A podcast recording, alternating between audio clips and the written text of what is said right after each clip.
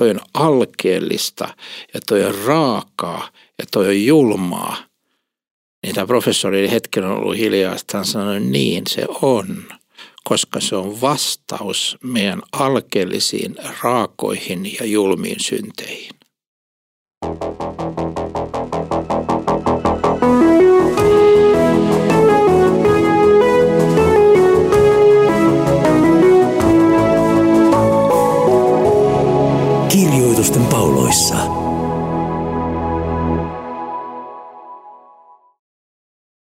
Ja tervetuloa jälleen podcastin pariin, jossa käsittelemme Efesolaiskirjettä. Minä olen Leif Nummela ja kanssani on Virpi Kurvinen. Ja pyydän sinua Virpi lukeen tämänkertaisen tekstin, joka on to, Efesoskirjan toisen luvun jakeesta 11 sen luvun loppuun jakeeseen 22. Muistakaa, että te olitte synnyltänne vierasheimoisia, ympärileikkaamattomia, niinhän teitä nimittävät ne, joita ihmisten tekemän leikkauksen vuoksi sanotaan ympärileikatuiksi. Siihen aikaan te elitte ilman Kristusta Israelin kansan ulkopuolella ja usattomina liitoista ja niiden lupauksista olitte maailmassa vailla toivoa ja vailla Jumalaa. Mutta nyt Jumala on Kristuksessa Jeesuksessa, hänen veressään, tuonut lähelleen teidät, jotka ennen olitte kaukana hänestä. Kristus on meidän rauhamme.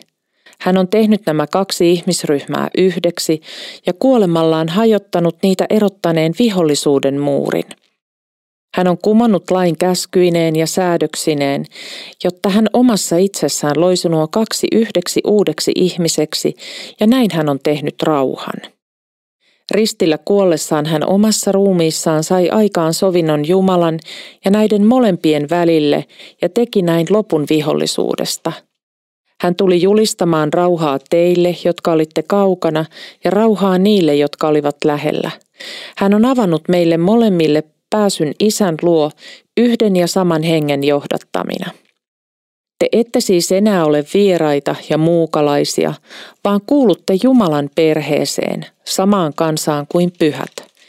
Te olette kiviä siinä rakennuksessa, jonka perustuksena ovat apostolit ja profeetat, ja jonka kulmakivenä on itse Kristus Jeesus – hän liittää koko rakennuksen yhteen niin, että se kasvaa Herran pyhäksi temppeliksi, ja hän liittää teidätkin hengellään rakennuskivinä Jumalan asumukseen. Siinä on taas hienoa tekstiä Paavalilta ja hän aloittaa muistuttamalla siitä, että mitä he olivat ennen ja mitä heillä on nyt. Ja toi on aika puhutteleva lista, että ennen te olitte lihanne puolesta pakanoita ympärileikkaamattomia, siis niin kuin sen liittokansan, sen Jumalan kansan ulkopuolisia. Ei tämä pakana ole mikään haukkuman nimi, vaan se on vaan, että on juutalaiset ja sitten on pakanat ja muut kuin juutalaiset, eli ei-juutalaiset. Että te ennen, siihen aikaan olitte, ja sitten tulee kyllä todella vahva lista siitä, mikä meiltä puuttuu, kun me emme elä uskossa Kristukseen. Olitte ilman Kristusta, se on tietysti se suurin asia, mutta sitten myös vailla Israelin kansalaisoikeutta, osattomia lupauksen liitosta ilman toivoa ja ilman Jumalaa maailmassa. Mitä Leif toi lupauksen liitto tarkoittaa? Mitä sä ymmärrät sen? Mä ajattelen, että kun ei ole ottanut vastaan sitä lupauksen liittoa, niin on osatun siitä lupauksen liitosta.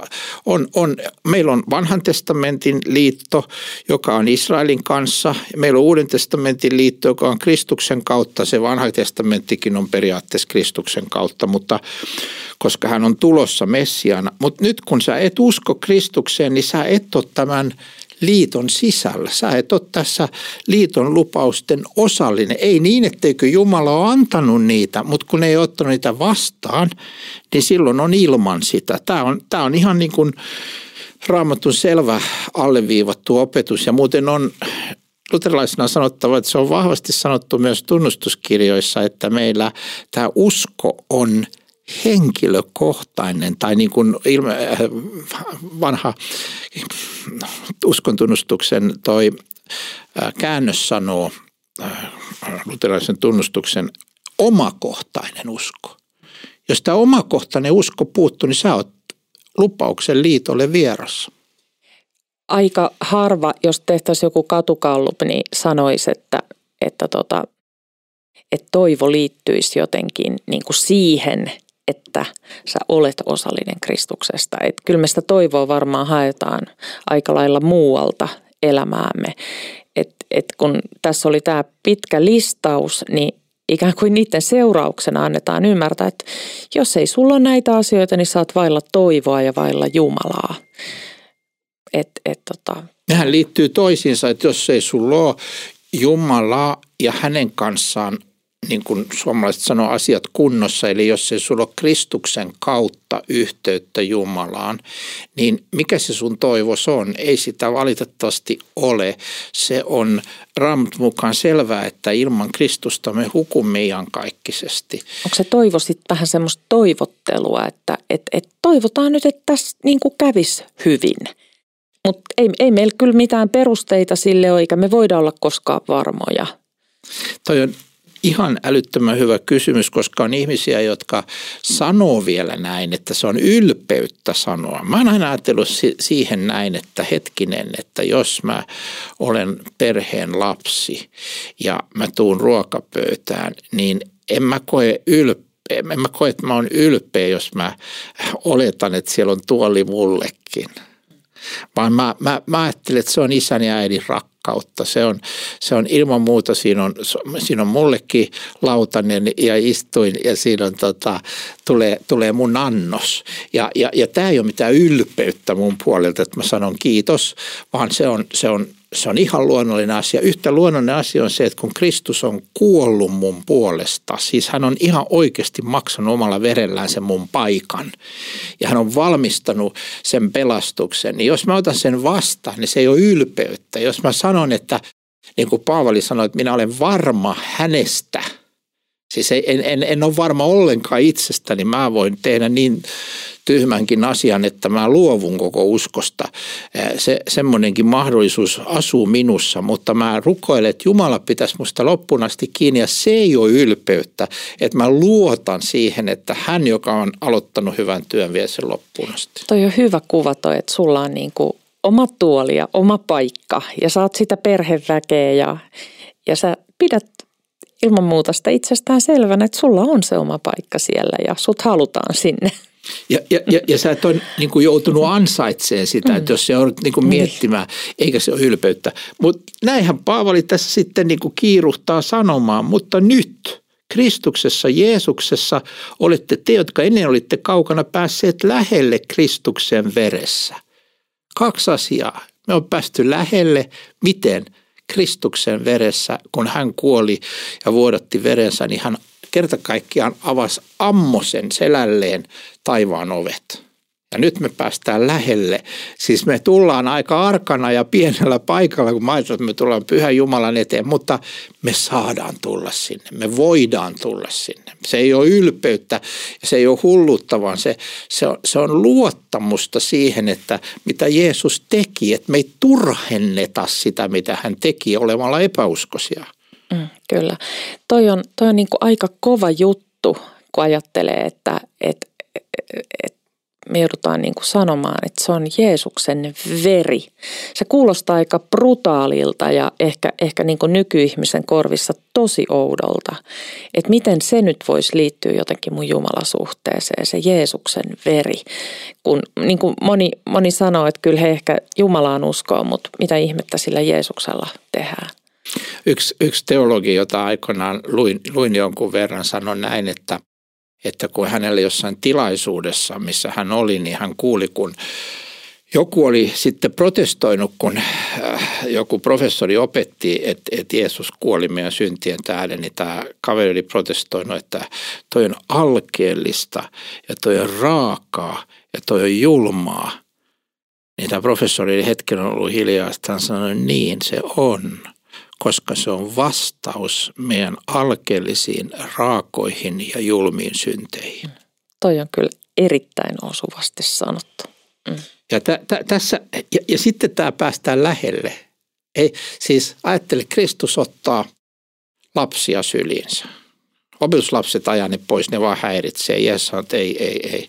Ja ottaa ne syliinsä ja sanoo, että tämän kaltaiselle kuuluu Jumalan valtakunta. Sitten on syntinen nainen, joka otetaan itse teosta kiinni. Mitä Jeesus tekee?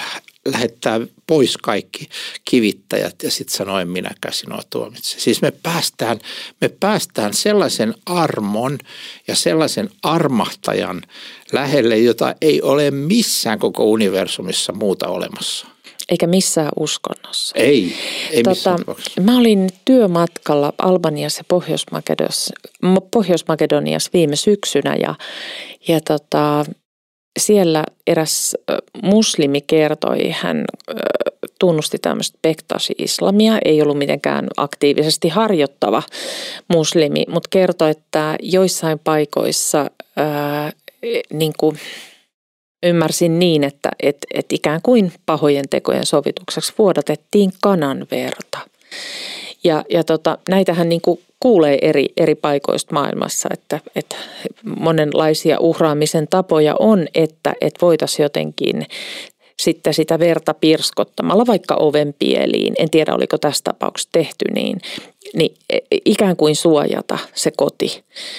Ja, ja tota, se oli aika mielenkiintoista kuulla, että, että eri uskonnoissa todellakin näin konkreettisesti haetaan niin kuin semmoista puhtautta, mutta, mutta Raamattu kyllä todistaa tästä, että se on se Jeesuksen veri, joka ainoastaan niin kuin avaa meille sitten, antaa synnit anteeksi ja avaa sen yhteyden Jumalaan.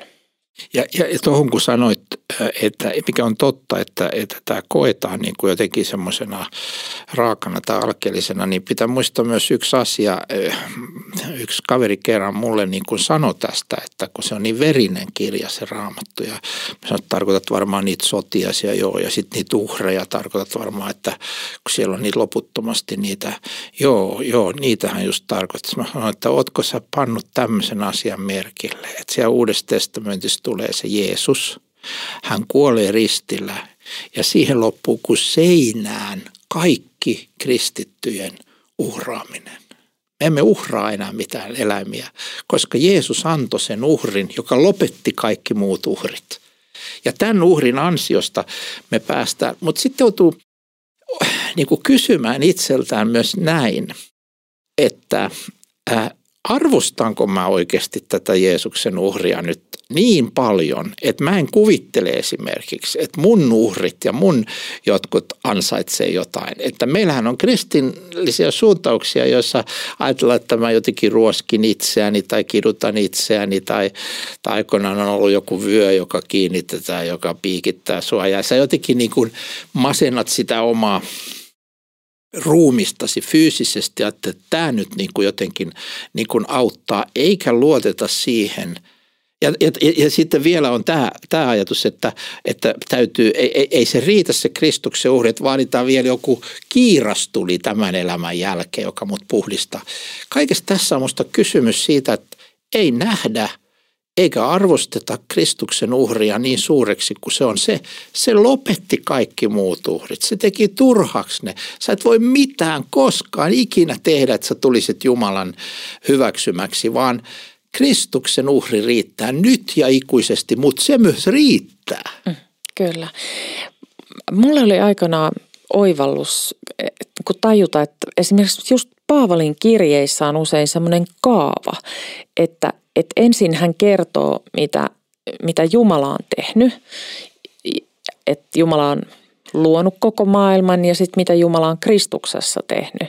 Että kaikki synnit on sovitettu. Ja sitten tulee ne kehotukset, mm. että koska olet pelastettu, niin elä pyhää elämää, palvele, käytä sitä armolahjaa, jonka olet saanut ja niin edelleen. Tavallaan, että aina se kaava on se, että ensin on se, mitä Jumala teki ja se on pohjana ja perustana sekä pelastukselle että niille meidän hyville teoille. Että et ne meidän teot on seurausta siitä, mitä, mitä Jeesus on tehnyt. Ja se Jumalan armo on niin kuin niissäkin voiman lähteenä, että ei, mun ei tarvi enää ansaita niillä mitään, enkä mä voisikaan ansaita. Mutta kyllä ne hyvät teot kuuluu siihen uskon elämään, mutta ne ei ole mikään pelastuksen edellytys. Voi kun muistaisi ton aina. Niin. Siis se, se, mm. Joku on sanonut tuon saman asian näin, että raamatun imperatiiveja edeltää aina indikatiivi. Ja jokainen raamatun imperatiivi perustuu johonkin indikatiiviin. Jotain, mitä on tehty Kyllä. jo, niin sitten siitä seuraa – että esimerkiksi, että kun Kristus kuoli, niin pitäkää teki itsenne kuolleena synnille. Kun Kristus herätettiin elossa, niin eläkää teki uutta elämää. Kyllä, se on niin kutsuttu pareneesia, eli parannuksen saarnaa uskoville. Mm.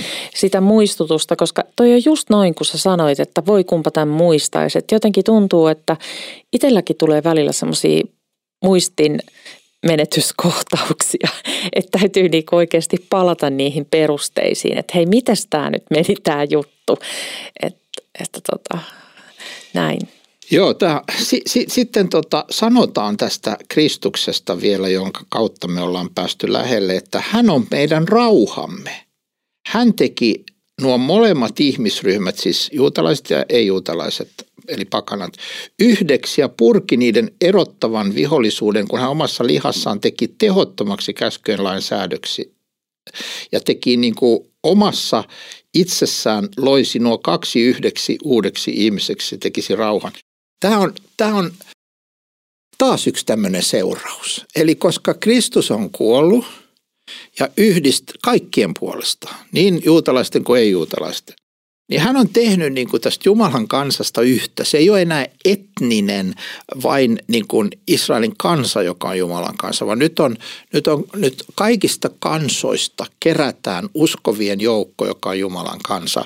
Ja me ollaan päästy osalliseksi tästä ja miten hienosti on sanottu, että hän on meidän rauhamme ja nyt hän on purkanut erottavan vihollisuuden.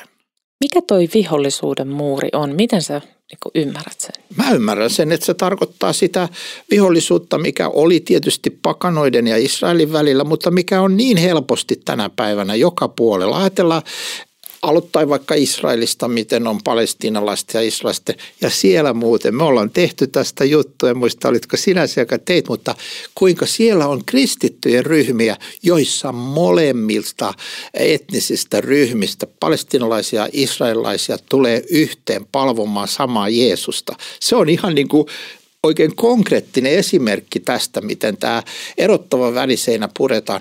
Mutta kyllä tämä ta- tarkoittaa ihan kaikkea, että ei pitäisi olla näitä väliseiniä, koska Kristus on ne purkanut. Kyllä, joo. Tota, multa eräs äh, siis ei-kristitty kysyi, kysyi joskus niin tätä haasto vähän, että et, et, jotenkin, että miksi Jumala valitsi just tämän kansan, siis Israelin kansan omaisuuskansakseen. Ja tästä on nyt jo aikaa, kun mä niin kuin etsin ihan etsimällä vanhasta testamentista niin kuin kohtia ja mä en muista nyt, että missä kirjassa siellä oli. Se oli hyvin selkeästi niin kuin Jumala ilmasi, ilmasi niin kuin sen, että et, et hän, et, et nimenomaan se, että et Israel on Jumalan omaisuus kanssa, se perustuu puhtaasti Jumalan valintaan. Se oli pieni kansa, ja valtavien kansojen keskellä. Ja Jumala otti just sen pienen kansan sieltä kaikkien kansojen joukosta. Johdattiin ensin Abrahamin kaldean uurista. Ja, ja tota, valitsemaansa paikkaan ja, ja sitten se koko kansan historia kertoo niin kuin suuren Jumalan teoista. Mutta ei se, ei se Jumalan valinta välttämättä perustu siihen, että, että joku ihminen tai joku kansa on vaikka älyttömän herttainen tai vieraanvarainen tai ihana tai uskollinen Jumalalle, vaan siihen liittyy jotain sellaista, mitä me ei välttämättä edes kaiken kattavasti tiedetä – Eli, eli niin kuin, mä ajattelen, että eri kansojen kesken voi olla myös semmoista kateutta, että miksi noi sai tämän jutun tai mi, miksi näille käy aina näin. Siis se voi olla ihan yhtä lailla yksilöiden välillä. Mutta jotenkin mulle itselleni oli kauhean niin kuin helpottavaa tajuta, että, että moni asia perustuu puhtaasti Jumalan valintaan. Ja mä voin luottaa siihen, että Jumala tietää, mitä hän on tekemässä, mutta, mutta ei se niin kuin tarkoita, että ne ihmiset olisi jotenkin laadullisesti sellaisia, että ne nyt täyttäisi jotkut kriteerit ja Jumala sen takia valitsee. Että meidän ihmisten kesken on, on paljon semmoista myös ihan turhaa kateutta ja luuloa. Että et tietyllä tavalla sitä vihollisuuden muuria – voi ihan konkreettisesti purkaa sillä, että, että saa nähdä, niin kuin, että miten Jumala johdattaa. Että Jumala on antanut niin kuin, mulle tietyt lahjat ja jollekin toiselle toisenlaiset lahjat. Ja, ja kumpikin me joudutaan taistelemaan, elämässä on taistelua, mutta silloin kun me niin kuin pysytään sillä paikalla, jonka Jumala on osoittanut meille, niin silloin me voidaan niin kuin täyttää se tehtävä, jonka Jumala on antanut. Se on juuri täsmälleen noin. Se, siellä on se kohta, jossa sanotaan, että ei Herra teitä sen takia valinnut, että te olette muita kansoja lukuisammat. Ja siihen voisi kyllä suluissa kirjoittaa pitkän listan viisaampia, uskollisempia, parempia, niin kuin sanot. Vaan, vaan siinä annetaan kaksi perustetta, koska Herra lupasi ja Herra valitsi. Herra rakasti. Herra rakasti ja Herra, Herra oli luvannut. Eli se on Jumalan liitto. Me voidaan yhtä hyvin kysyä, että miksi just Paavali, miksi just Pietari, miksi just Maria, miksi just Joosef, miksi, miksi just Abraham, koska Jumala valitsi heidät ja, ja, ja toteutti sen suunnitelman. Näin hän pääsi tänne ihmiskuntaan sisälle. Tarvittiin se kansa, josta Jeesus syntyy. Ne vanhemmat, jotka hänellä on, ne esi-isät. Ja, ja, ja tämä on Jumalan valinta, mutta hirveän tärkeä ymmärtää – että se koskee myös meitä. Ei mua valittu sen takia, että mä oon viisaampi tai uskollisempi tai kiinnostuneempi tai, tai, tai jotakin mitä tahansa, vaan yksinomaan sen takia, että Jumala, ei mulla ole selitystä sille. Mä näin kerran tästä sellaisen vähän, vähän hauskan kuvan, kun jossain elokuvassa jostain mie- mieheltä niin kuin kysyttiin, että miksi sä rakastat tätä naista, niin sitten se jotain se sanoi, niin sanottiin, että niin, mutta onhan niitä muitakin kauniita. Joo, no joo, no, mutta hän on niin viisas. No, mutta onhan niitä muitakin viisaita. Sitten kun niinku oli tyhjennetty koko pajatso, niin se mies niinku oli vähän epätoivoinen. Sitten se sanoi, niin, niin mutta kun se on, ja sitten se sanoi sen naisen nimen. Eli siis ei ole lopulta mitään muuta kuin se, se niin kuin puhdas rakkaus siihen ihmiseen, ja nyt Jumalan tasolla, niin hän valitsee, koska hänessä on se rakkaus. Ei, hän ei sano, että mä valitsin sinut leffa, koska sä oot leffa, sä oot niin hieno, vaan hän valitsi, koska hän rakasti minua. Ja hänen rakkautensa luo meidät uudeksi ja, ja saa meissä kaiken sen aikaa, mitä, mitä, mitä niin kuin on. Mutta kyllä me joudutaan kysymään, että onko joku ryhmä, jota mä halveksin. Tämän takia mä oon sanonut, että kristitty ei voi mitenkään, ei mitenkään voi raamattun uskova kristitty olla periaatteessa maahanmuuttaja, ää, niin kuin, kriit, ää, siis vastustaa maahanmuuttoa. Ensinnäkin, koska Jeesus oli maahanmuuttaja ja toiseksi sen takia, että kaikki on Jumalan luomia. Ei, ei, ei, me, ei me olla sen kummempia. Sitten me voidaan niin kuin käytännössä keskustella, että kuinka paljon voidaan ottaa johonkin ja, ja kaikki nämä keskustelut, se on, se on ihan selvä. Mutta ei me voida periaatteessa vastustaa jotain muuta kansaa niiden, niin me, me ei voi olla rasisteja. Ei missään nimessä voi kristitty olla. Se on ihan mahdoton. Tuohon mä niin kuin ehkä sanoisin sen, että kyllä kaikissahan meissä on se tavallaan se kyky rasismiin, mutta, mutta siis se, että se on tuomittavaa, hmm. koska siis se lähtee niin, niin syvältä niin kuin Jumalan luomistyöstä, se kuitenkin toisen ihmisen arvostaminen. Mutta nämä on, nämä on mielenkiintoisia Joo, joo mäkään en tarkoittanut, että, joo. että me oltaisiin valmiit, mutta me ei niin. voida niin kuin, meillä ei, ei me voida perustella ei, sitä. Ei. Sitten tässä on hieno tämä, että – hän tuli ja julisti rauhaa ja 17 teille, jotka olitte kaukana ja rauhaa niille, jotka olivat lähellä. Hänen kauttaan on meillä molemmilla pääsy yhdessä ja samassa hengessä isän luo. Eli voi että kun tämänkin muistaisi jokaisen ihmisen kohdalla, että Kristus haluaa tälle ihmiselle rauhaa. Hän haluaa tälle ihmiselle rauhaa. Hän haluaa ja hän on avannut pääsyn yhdessä ja samassa hengessä isän luo kaikille. Siis tervetuloa kaikki. Kyllä. Kyllä, ja sitten jotenkin toi vielä, mitä tuossa jakeessa 16 sanottiin, että et, et niin kuin se sopu ja rauha myös ihmisten välillä ja sovinto, niin se perustuu ihan konkreettiseen Jumalan tekoon. Että et Jeesus todella vei niin kuin meitä erottavat asiat ristille ja, ja niin kuin sen takia niin kuin tavallaan sillä ihmisten välisellä sovulla on pohja jo niin kuin Jumalan teoissa. Ja että hän haluaa meitä tukea niin kuin siihen, että me etsittäisiin sitä rauhaa myös toisten ihmisten kanssa. Se on aika kova juttu. Mä muistan kerran, tämä on vähän lapsellinen ja ehkä itsekäs esimerkki, mutta mä muistan kerran, kun meillä oli jotain kränää, kränää niin kuin kotona vaimon kanssa. Ja sitten, sitten mä yhtäkkiä niin kuin tajusin vaan, että, että hei – hän on ihminen, niin kuin minäkin, jonka puolesta Kristus on kuollut.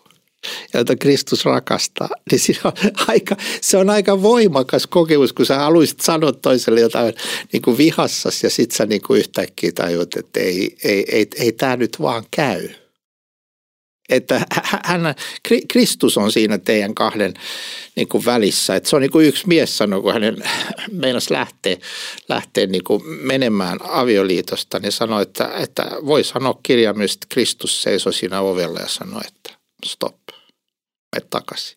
Niin se on niin kuin, No nämä on, nämä on, nämä on niin kuin kuvia ja mä en tarkoita, että me, me enkä halua sanoa, että joku, joka on epäonnistunut, niin sitten on taas Kristuksen armo olemassa, mutta, mutta on tämä konkreettista, että Kristus purkaa sitä väliseinää meidän kaikkien väliltä. On ja, ja sitten se, että, että vaikka itse rakentaisikin rauhaa ja toivoisi sopua, niin siinä tekee ihan oikein – vaikka ei heti sieltä vastapuolelta tulisikaan sitä vastakaikua, joka on tietysti hirveän kipeä kokemus elämässä, että jos sä itse rakennat rauhaa ja, ja sitä ei vaan näy ja sä odotat ja mietit, että et, et miksi vaikka mä teen oikein, niin toinen tekee väärin, mutta, mutta ehkä siinä sitten tarvitaan just sitä kärsivällisyyttä, koska kyllähän Jumalakin joutuu niin kuin, äh, olemaan kärsivällinen suhteessa minuun. Ni, niin tavallaan just tämä, että et, et jaksaisi ylläpitää sitä toivoa, että että, tota, että Jumala kuitenkin rohkaisee ja kannustaa siihen rauhan rakentamiseen, niin jonain päivänä voi tulla se positiivinen käänne. Toi on niin kirjaimellisesti totta. Kristushan kuoli meidän puolestamme, kun me vielä olimme jumalattomat, sanoi Paavali. Eli kun mä en, mä en edes ajatellut häntä ja mä puhuin hänestä kaikkea roskaa ja mä, mä, mä elin ihan vaan itselleni, niin hän ajatteli minua. Kyllä. Onneksi. Ja, ja onneksi ei antanut periksi silloin. Sitten seuraavassa jakessa 18 todetaan, että kun me ei ole enää vieraika eikä muukalaisia, me ollaan samaa kansaa pyhien kanssa ja Jumalan perheväkeä. On tämä kyllä uskomattoman hienoa. Mm. Me saadaan kuulua Jumalan perheväkeen. Kyllä. Siis tämä on ihan mielettömän niin kuin, ihana sanoma semmoiselle ihmiselle, joka kokee, että hänellä ei ole perhettä. Mä oon seurannut näitä pohjoismaisia reality-sarjoja, missä, missä tota, jonkun henkilön kuoleman jälkeen ihmetellään, että mihin tämä perintö menee. Kun ei sillä ollut niin kuin ketään sukulaisia tai viranomaiset ei löydä ketään ja sitten nämä tutkivat journalistit ja sukututkijat lähtee liikkeelle ja sitten kaivetaan kaikki kivet, että löytyisi joku periä. Ja tota, siinä on ollut aika karujakin elämäntarinoita. Miettiä, että miten yksin joku ihminen voi kuolla. No joskus sieltä taustalta sitten paljastuu, että on ollut maailman historiassa niin vaikeita tilanteita, että se lapsi on joutunut eroon vanhemmista ja isovanhemmista, vaikka pyrkimys oli niin kuin rakentaa se yhteys jollain tavalla ennalleen, mutta on tullut sota tai joku muu katastrofi siihen väliin. Mutta mä oon aina ajatellut niin, että kun mulla on aika pieni suku. Että vaikka mulla on oma lähiperhe ja, ja näin, niin, niin tota, mä oon ajatellut, että joissain perheissä ei tarvitse kutsua koolle, kun sisarukset perheinen, niin siinä on, ja isovanhemmat, siinä on parisataa henkeä. Niin tota, tämmöisenä pienistä suvuista ponnistavana ihmisenä mä ajatellut, että, että seurakunta on niin kuin se mun suku. Että et jotenkin mulle on hirveän tärkeitä niin kuin omassa seurakunnassa ne ihmiset, koska ne on niin kuin mun sisaria ja veljeä ja, ja jotkut on läheisempiä sitten tietysti kuin toiset, mutta, mutta jotenkin niin kuin se on ihan konkreettinen tämmöinen perheväki. Niin mulle, mulle se merkitsee ihan valtavan paljon. Ja, ja missä muualla oikeastaan kuin seurakunnassa sä voit olla niin kuin yhteydessä ja solmia läheisiä ystävyyssuhteita niin eri ikäisiin ihmisiin. Et, et siinä ihan oikeasti konkretisoituu, että on isovanhempia ja on niitä kokeneempia aikuisia, on nuoria, on lapsia. Niin se on, se on aivan ihana. Se on todella hieno. Ja jos erehtyy halveksimaan jotakin jostain syystä, niin sitten Jumala usein näyttää, että hei sä tarvitset häntä, koska mm. hän on tämän perheen jäsen ja, ja, ja pitää korjata asenteensa, niin tota, sitten sanotaan, että ja 20, me ollaan apostoleja profeettojen perustukselle rakennettuja kulmakivinä itse Kristus Jeesus.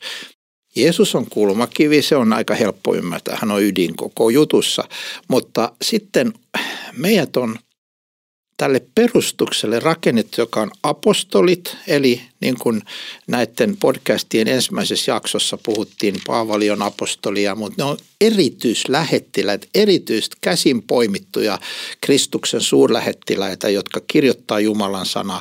Eli siinä on sulla niin kuin se uusi testamentti ja sitten sulla on profeetat, koko vanhan testamentin profetallinen sana. Tässä on se niin kuin kivijalka, Jumalan sana, vanha ja uusi testamentti. Ja tälle perustukselle ei jollekin äh, niin kuin muulle perustukselle joku tasa-arvo tai joku muu perusta ole, ole siis se on tasa-arvo on tärkeä, mutta ei, ei, ei se ole, ei se ole niin kuin tämä kristillisen kirkon perusta, vaan kristillisen kirkon perusta Jumalan sana, profeetallinen ja apostolinen sana ja sitten sen kulmakivenä Kristus. Kyllä, se on semmoinen pohja, joka kestää, että, että se on tietysti surullista, jos joku tämmöinen ajan henkeen sitoutunut ideologia tai, tai poliittinen virtaus tulee ikään kuin ottamaan sen osan ja, ja niin kuin siitä meillä kaikilla kristityillä mun mielestä. Ihan tavallisilla maalikoilla ja, ja seurakuntalaisilla on myös vastuu siitä, että siellä omassa seurakunnassa rakennettaisiin tuolle perustalle, eikä, eikä niin kuin lähdettäisiin semmoisiin maailman tuuliin mukaan, jotka vie sitten mennessään tosi just, helposti. Just näin ja arvostettaisiin niitä profeettoja ja apostolia korkeammalle kuin tämän päivän kristillistä johtoa tai kirkon johtoa. Siis tämä on, tää on semmoinen niin sokeus kanssa, mikä, mikä välillä tulee vastaan, että kuvitellaan, että joku kirkolliskokous tai joku piispa tai paavi tai joku voi olla niin kuin – yläpuolella Paavalin ja oikasta Paavalia ja sanoa, että et, et, tota, et, et, et ei Paavalikaan niin kuin kaikessa ole oikeassa. No sinäkö sitten olet? Siis kyllä apostoli Paavali ja kaikki nämä, nämä apostolit, ne on, ne on ihan omassa luokassaan suhteessa tämän päivän hengellisiin johtajiin. Että ei, me, ei, meillä, ei mulla, ei meillä, kellä, ei sulla, ei meillä ole oikeutta kirjoittaa Jumalan sanaa enää. Mm. Ja toi on, paljon, toi on paljon sanottu, koska sä oot itsekin ollut kirkolliskokouksessa. Että sä näet sen roolin, että okei se on tärkeä tehtävä, mutta sitten sen yläpuolella on kuitenkin niin kuin raamatun sana. Ehkä tässä tullaan siihen ongelmaan, että, että, että tota, aika harva sitten kuitenkaan niin kuin vaikka opiskelee raamattua. Että et niin kuin, kun sä tuolla ö, kouluja käyt, niin, niin harvemmin ammatinvalinnan ohjauksessa tai opon tunnilla sanotaan, että hei kuule, lähdes nyt raamattukouluun sit kun valmistut ylioppilaaksi tai kun valmistut tähän ammattiin. Että et tämä on niinku se maailma, jossa me eletään. Että et niinku mun mielestä vastuu on todella suuri niinku uskovissa kodeissa ja, ja, ja, ja sitten toisaalta meillä muilla vanhemmilla, jotka ollaan vaikka kummeja tai isovanhempia. Että meidän pitäisi rohkaista nuoria opiskelemaan raamattua. Et mä en ainakaan ole koskaan katunut sitä, että mä lähdin raamattukouluun. Se on mun elämäni yksi parhaita päätöksiä ja mä oon edelleen todella kiitollinen niille ystäville, jotka tuli mua niin kuin sinne rohkaisemaan ja pyytämään mukaan, koska mä en olisi itse ikinä osannut sinne ohjautua. Että et raamattu kurssi, joka kävin, niin se oli, se oli paras päätös, koska se jotenkin koukutti sanaan ja innosti lukemaan raamattua ja tutustumaan ja tutkimaan. Nimittäin ilman sitä me ei kyllä uskovina kestetä tässä ajassa. Se on ihan varma. Toi on todella tärkeä ja me voidaan tässä sun kanssa molemmat, meillä on se sama kokemus, että me ollaan oltu raamattu koulussa, me ollaan opiskeltu raamattua. Se on ihan käsittämätön lahja ja, ja, ja käsittämätön etuoikeus ja jos sulla on pieninkään mahdollisuus kuulia, niin käytä se nykyään on paljon tämmöisiä, niin kuin täällä Ryttylässä, pieni mainos tähän väliin, niin mm. täällä on tämmöisiä lyhyitä kursseja, että sä voit tulla kolmeksi päiväksi, se ei maksa juuri mitään. Ja sä voit istua täällä ja kuunnella vaikka tämän Efesolaiskirjan aamusta iltaan läpi luennoituna. Ja, ja, ja niin edespäin. Tai sitten sä voit tulla puoleksi vuodeksi. Mä muistan yhden kaverin, joka tapasi, että pyysi mua syömään. Se oli edennyt liike-elämässä aika korkealle ja sitten se sanoo mulle siellä, kun ollaan syömässä, että tiedätkö mikä on hänen valtava kiitollisuuden aihe. Että et se on se raamattu koulu, mitä me yhdessä sun kanssa käytiin aikoinaan, että et se on häntä kantanut läpi kaikki vuodet. Nytkin se oli jossain Venäjä-bisneksissä ja silloin kauan sitten. Ja, tota, ja, ja, ja siis hän oli kiitollinen elämänsä loppuun asti siitä raamattukoulutuksesta, mitä on. Yksi toinen yksi ihminen, joka oli taiteissa ja, ja pitkälle, pitkälle, itse asiassa aika tunnettu nimi Suomessa, niin hän, hän sanoi, että hän, voi että mikä lahja, kun hän sai käydä sen raamattukoulun aikoinaan. Että et hän tietää, kun hän kuulee jotain, että ei, ei, ei, se, ei se raamattu sano noin. Tietysti me voidaan sitä lukea itse ja meidän tulee, mutta, mutta olkoon tämä nyt vahva mainos, että tulee raamattukouluun, jos et ole vielä käynyt.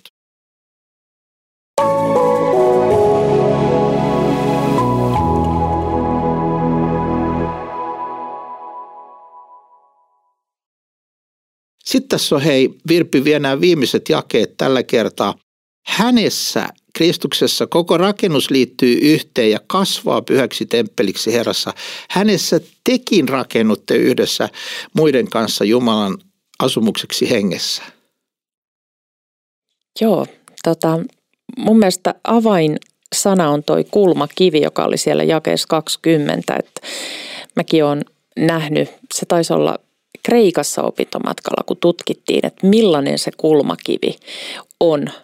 Et, et tota, ehkä me mielletään enemmän niin kuin se kiveksi siinä niin kuin maassa, joka pitää vaikka jotain hirttä.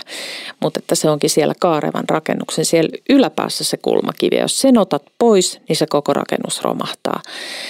Et, et tota, et Kristus on se kulmakivi, joka niin pitää tämän seurakuntarakennuksen koossa ja sitten me saadaan olla niitä eläviä, eläviä kiviä ja, ja Jumala on niin se suuri rakentaja.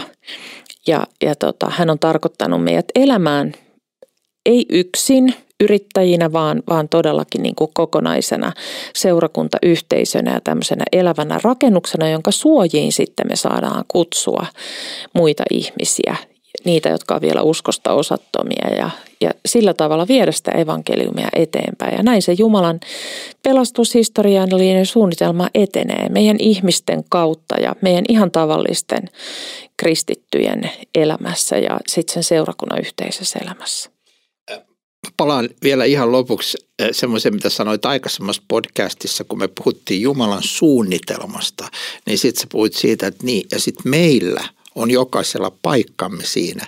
Niin tässähän on niin kuin sama jako, toi toiseksi viimeinen jae luvussa 2, eli jae 21. Hänessä koko rakennus liittyy yhteen ja kasvaa pyhäksi temppeliksi Herra. Se on se Jumalan suunta. Hän rakentaa tämmöisen temppelin, tämmöisen niin kuin seurakunnan. Se on hänen sydämellään tämä Jumalan seurakunta ja hän rakentaa sitä Kristuksen kanssa. Ja sitten sanotaan seuraava jae, hänessä tekin – rakennutte ja yhdessä muiden kanssa Jumalan asumukseksi. Eli Jumala rakentaa seurakuntaa, ohjaa itse asiassa koko maailman historiaa sen mukaan, mitä, mitä hänen suunnitelmassa on seurakuntaa varten, mutta sitten siellä seurakunnassa olet sinä ja minä ja meillä on siellä pieni paikka.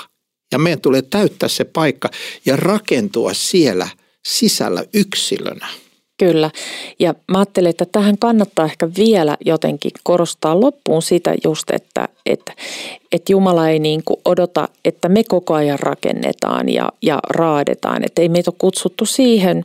Mä itse asiassa juttelin juuri yhden tässä pari viikkoa sitten yhden raamattukoululaisen kanssa ja hän sanoi, että hän tietää, että nyt on hänen aika levätä. Että hän on käynyt läpi aikamoisen uupumuksen ja tehnyt valtavasti maallista työtä ja sitten vielä hengellistä työtä siihen päälle. Että meille valmistellaan myös niitä levähdyksen paikkoja ja kokonaisia aikakausia elämässä. Että me saadaan ammentaa ja, ja sinne reppuun niitä eväitä latoa. Että ei, meistä kukaan ei, ei, ei niin kuin meitä ei ole kutsuttu pelkästään tekemään, vaan niin kuin lepäämään Jumalan armon varassa ja sitten siitä armosta ja levosta käsin niin kuin myös kristittyinä toimimaan seurakunnassa ja tässä ajassa tärkeä muistutus. Me ei olla vain työntekijöitä, me ollaan myös perheen jäseniä. Kyllä, ja se suhde on niin kuin mm. ensisijainen, että meillä on suhde taivaalliseen isään.